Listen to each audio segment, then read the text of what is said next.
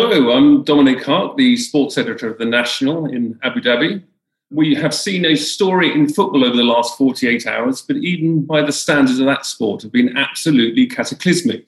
It started on Sunday night when plans were revealed for a new European Super League featuring the biggest clubs around Europe. There were going to be 20 of them in this new Super League. Initially, 12 teams signed up. That's six from the Premier League, who were Manchester City, Manchester United, Arsenal, Liverpool, Tottenham, and Chelsea.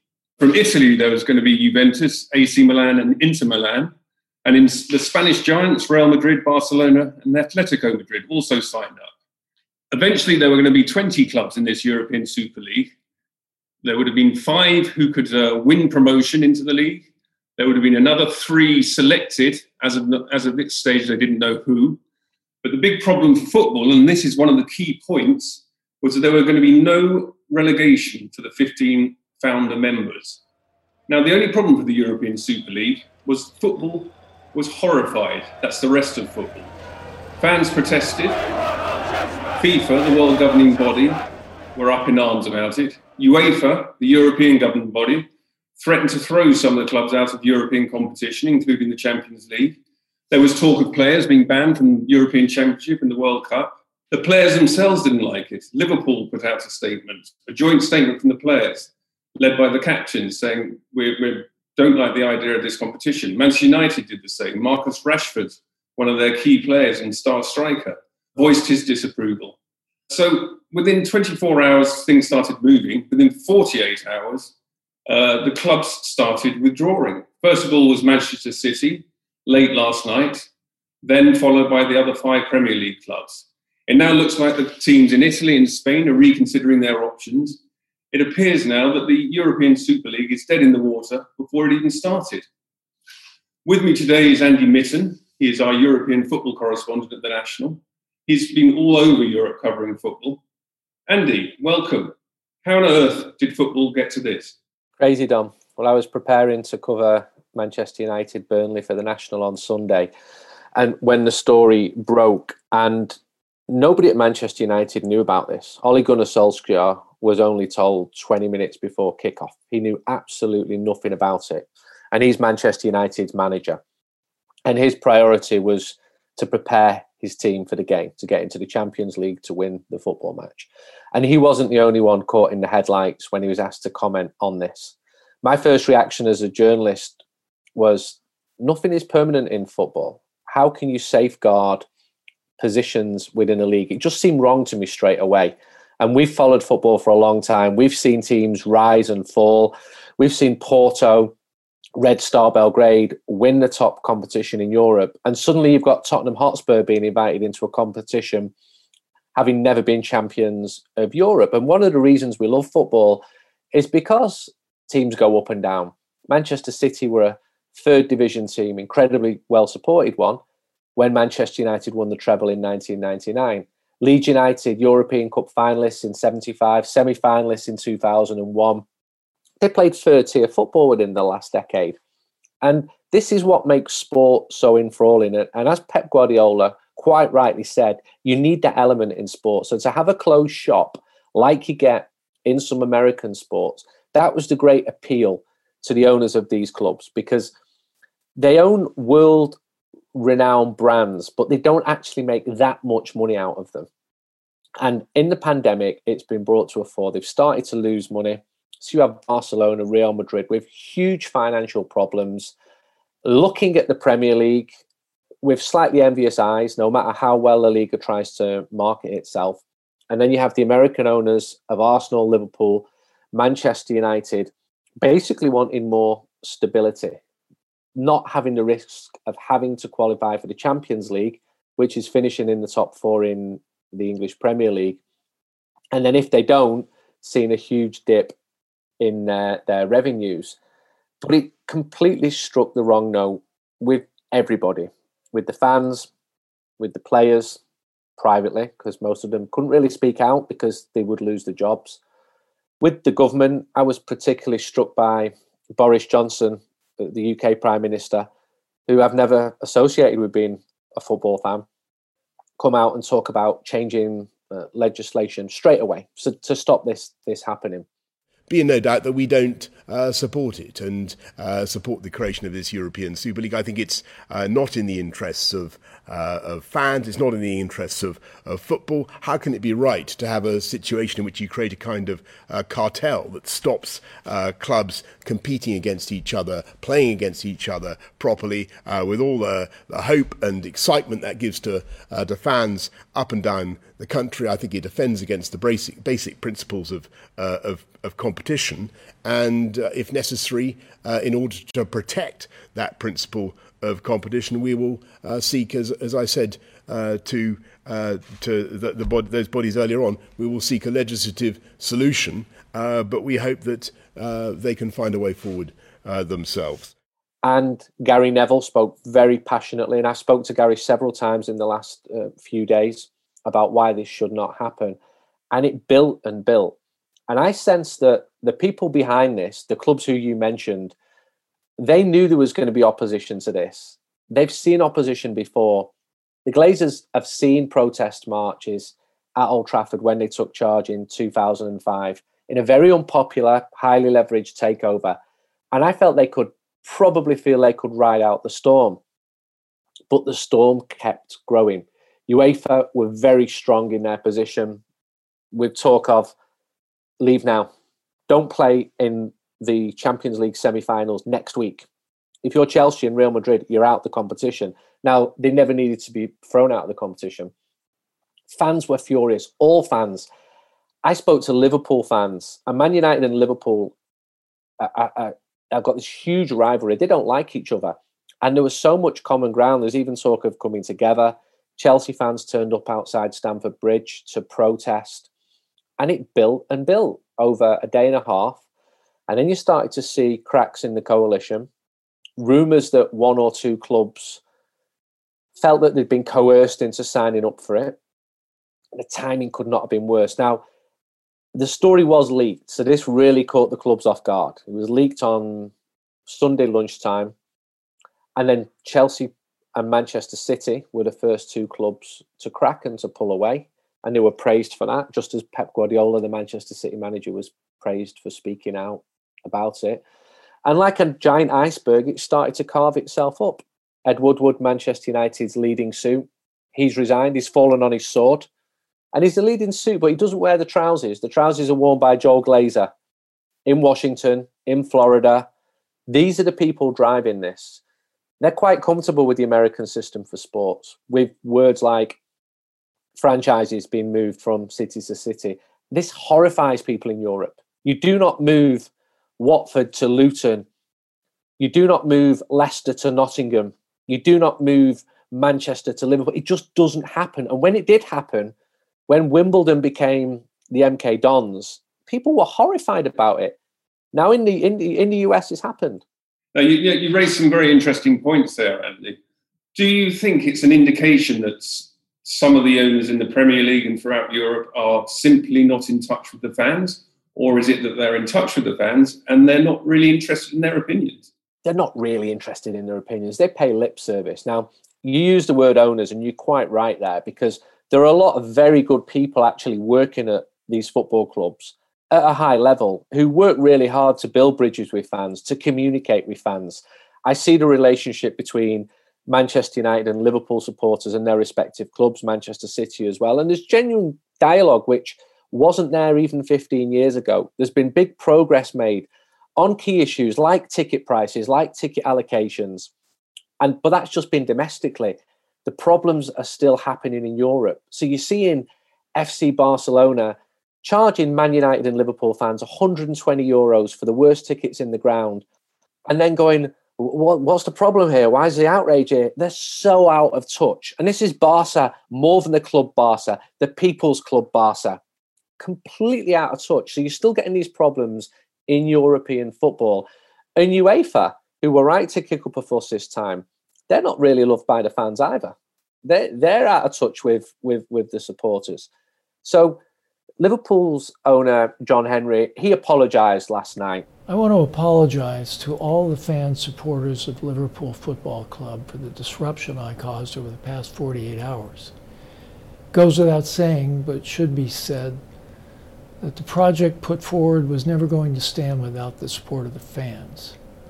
No one ever thought differently in England. Over these 48 hours, you were very clear that it would not stand. We heard you. I heard you. Did he join Liverpool Football Club and buy Liverpool because he was in love with the history of the club? No, he didn't. It was it was an investment. Football opened itself to capitalism a long time ago. Now they've done a very good job. They've rebuilt Anfield. They've built the main stand. Liverpool have won the league for the first time since 1990. They've become European champions. They've got a fantastic manager. They've built a great squad up, and they've done it pretty organically. And Liverpool fans like their owners. The Glazers have never been popular among Manchester United fans. And what you saw over the last couple of days is it wasn't just the fans, was every stakeholder in football was absolutely appalled and it just built momentum. Well, I think it's, it's interesting that they were all kept in the dark about these plans. Um, that's significant, I think, because they, they must have predicted how badly they would have gone down when it was released.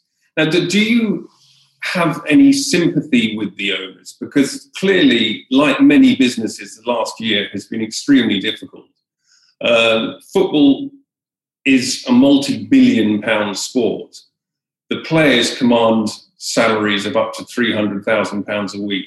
They have to be able to sustain it. So, is, is there a case for giving them uh, the benefit of the doubt over some of this? There's a case for proper governance in football, for financial fair play, actually meaning financial fair play, so that these clubs with turnovers of up to a billion US don't lose money so that the players are not the only beneficiaries because you're getting huge amounts of money flooding into football primarily through broadcast but also through commercial. So the days of football clubs being reliant on the fans who actually turn up at the stadiums they've long gone that's a depreciating percentage season after season and some of the ideas within this uh, such as uh, a salary cap i can see that there's a good point to that I can also see, I don't agree, I find myself really conflicted with this.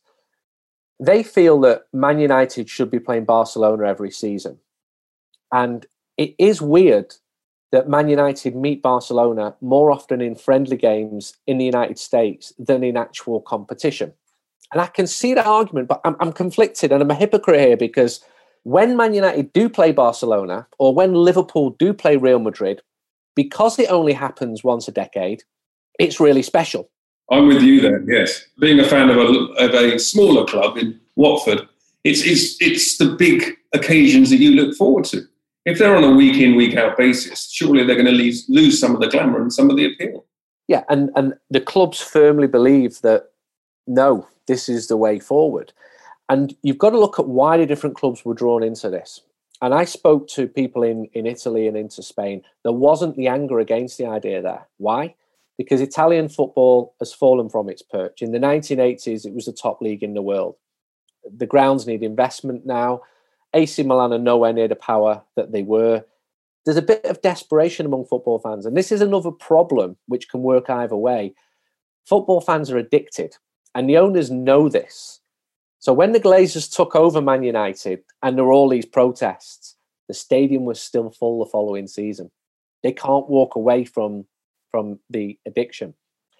And football fans also are sated by results. So I've seen protests against Barca's last president because results have not been good. But then Barca won the following game and the one after that and the one after that. And they did an eight game winning run and the protest just melted away. So, you know, fan, fans don't always help themselves. The Italian clubs are desperate the Spanish clubs need a way out of their financial crisis. All the clubs have suffered. The English clubs are better placed than most. The Spanish and Italian clubs are worried that the English league is becoming too strong. They're worried that in the future, Messi will not stay at Barcelona. The next Ronaldo will not be at Real Madrid. And there's already examples at a lower level where I see small Premier League clubs in recent years, uh, Bournemouth, Swansea, able to go to really big European clubs like Marseille and Sevilla and take their goalkeeping coach and triple his wages. And there's there's a lot of money in in the Premier League, and the Premier League more or less works. It's attractive for many reasons. I think the English language helps. The the competition, the full stadiums, that never say die until the 90th minute. The fact it's seen as being a clean league, they all really add. And you've got these clubs with fantastic histories of triumph and tragedy, like United, like Liverpool. They are global brands. And that's why the owners bought them, but they're trying to milk the cow too much. And they've had they've had a rude awakening. Some of the key players in the proposed European Super League were saying this is a plan to rescue football, to save football. Now, finances are clearly out of control. Does something else need to be done? Do they need to restructure football? Does it need to be the, the salary caps? Does it need to be a different competition? I think you look at the way German football is structured, there's a lot of positives with that. I think fans need to have a, a bigger input rather than lip service just being uh, paid to them. I think financial fair play, if it is done properly, is a good thing because otherwise, at every level in football, not just the top level, clubs get carried away by following the dreams. And I've seen semi professional clubs in England go to the wall because you will have one benefactor coming in, spending too much money. The club lives well beyond its means. It rises up a couple of, of leagues. The benefactor leaves. The fans are just left to pick up the carcass of a club that's been living well beyond its means. And you see this repeating itself all the time. It shouldn't be allowed to happen. Uh, you mentioned briefly Ed Woodward, the executive vice chairman of Manchester United. He resigned yesterday. Now he didn't wasn't directly quoting the European Super League, but clearly that he was one of the key players to uh, in the proposals. Are there going to be some other casualties across Europe? Do you think? I think there will because these people have fallen on the sword.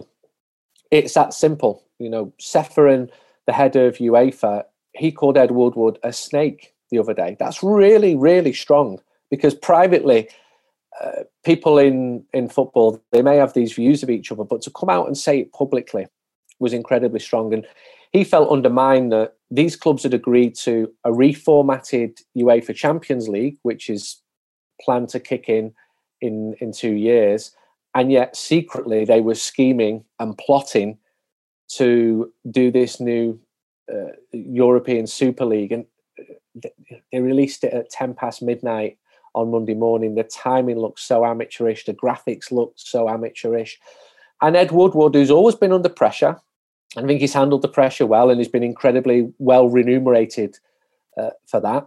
And he absolutely has his qualities. I've interviewed him twice, done big, long interviews with a man who does no interviews and commercially, he's very good at bringing money into clubs like Manchester United. And despite United failing on the pitch, commercially they remained uh, trailblazers for a long time. But he's fallen on his sword. He realised his position has become untenable, and I think you would have to see others in the same position. Florentino Perez, yes, but he's the president of Madrid. He's actually still quite popular with Real Madrid fans. He's a he's he's a very wealthy man in his own right. This isn't Ed Woodward where he's an employee of other people, and there's different political schisms in each of the countries. Agnelli, he's a scion of the Fiat family. His family have been involved in football for for close to hundred years, but he was the main agitator here. He can't go back to UEFA cap in hand now. You just can't do it. You can't walk away because the trust the trust has been shattered well, the, the, sense of betrayal in football is, is, is quite staggering, and clearly the European Super League misjudged it. Now, what's going to happen next? Can the other clubs forgive and forget? You, you mentioned that UEFA have said they've made a mistake, welcome back to the fold. I'm not sure that the clubs such as the Evertons, uh, the Newcastles, the, the big clubs in the Premier League certainly are just going to say, oh, fine, mistakes been made. Welcome back, lads. Let's get on with it. The trust has definitely been breached. However, they need these clubs in the Premier League for it to work. Everton need Liverpool. They need Manchester United. They need the global appeal. When United and Liverpool are playing, you know, United and Liverpool can go to Melbourne and sell out 90,000 tickets for a pre-season friendly when they're not even very good. There's very, very few teams who can do that. Fulham, Fulham cannot not do that. So there's a sense of the other Premier League teams hanging on the coattails of the bigger boys and being really well remunerated because they have to be to remain competitive.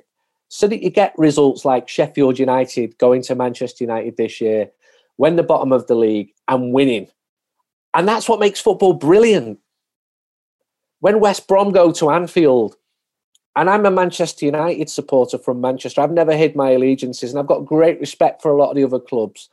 And I find myself cheering because West Brom have got a last minute equaliser at Anfield. It's irrational. It's fantastic. There's so many good stories in football. They need to have good relationships with these clubs. What they don't need is relationships with the individuals. That's why I think that people like Woodward, they've got to move aside now because they've been scheming, they've been plotting, and the trust has gone. But the new guy could come in and start with a blank page and say, "Okay, Everton, we you know we know what's gone on. Um, we're, we're sorry for what's gone on, but uh, let's work together and make the Premier League more successful now." This is the fear I have with football. It never learns. Now, you and I have been around long enough. This is certainly not the first time that uh, European Super League, in some form or fashion, has been talked about, has been planned. Is it just a matter of time before this raises its head again? Two years down the line, like, like in football, we forget things. Fans are fickle. You forget you forget about the last manager when the new one's successful. Two years down the line, the new owners are they going to plan something similar? I think they'll get some concessions um, from UEFA. Although UEFA don't actually take that much money out of uh, of the pot, most of it does feed through to the clubs. Florentino Perez, the chairman, he's 74 years old. Will he be around in 10 years' time scheming for Real Madrid? I don't. I don't think um, it, he will be. Football history does repeat itself. Fans do have short memories. I think if they were to launch the same idea again in two years, they'd be well aware that there would be a, a huge backlash. So I think you'll see some changes, some moderation. I'd like to think that fans um, were, were taken more seriously. They probably probably won't be at a serious level because what are fans? You've got this huge group of billions of people from many different demographics. And I did a poll the other day on my personal Twitter what do you think about this? Are you in favour of it? Is your attitude, let's wait and see, or are you against it? And 80% of people said firmly against it. But 11% of people were like, well, I'm quite interested in this. And I had correspondence from Man United fans who've never been to a game, but they're now the majority. The, the fans who go to the matches are now in the 1%. And they actually quite like the idea of the Super League. Now, they've been browbeaten and they've been brushed away and they've been kicked out of the room this time. But Man United's priority and Liverpool's priority and Tottenham's priority, it's the global markets. It's getting the numbers and monetizing those numbers, which they've always struggled to do because of counterfeit products, because they struggle to get people to sign up to pay to watch on television. But they're starting to get success now. They're getting success commercially. The big markets for them are China, India, United States. They're making inroads, but they can make much, much bigger inroads into those markets. I think the Woodward's comments about protecting the, the Premier League domestic competition, I think people are pretty happy across Europe with the domestic competition. They like the local rivalries. It, you know, not everybody can be in a Super League, and a lot of these clubs in the Super League, their global fans are attracted to them winning. But teams also have to lose you have to lose to make the winning so such a sweet moment. Of eh? course. Otherwise, the whole point of football is removed. And and you have these different demographics where you go to Man United or Anfield, and even when things are bad, the fans there are pretty supportive because they know that sometimes you, you lose. But now with the global fans who've only been attracted to winning, to, to the super clubs, it's they see things differently. And I saw at Barcelona at the start of of 2020 fans global fans not the fans inside the stadium and i'm in the stadium i'm seeing what's happening utterly outraged because barca are not winning every game 5-0 hmm. because they started supporting barca when pep guardiola was manager when it was probably the best team ever and they cannot understand why they're not destroying Getafe 5-0 and how, how they have the audacity to be knocked out of the Champions League by Liverpool and Roma So they petition and demand, demand, demand that the, the, the manager sacked, and he gets sacked.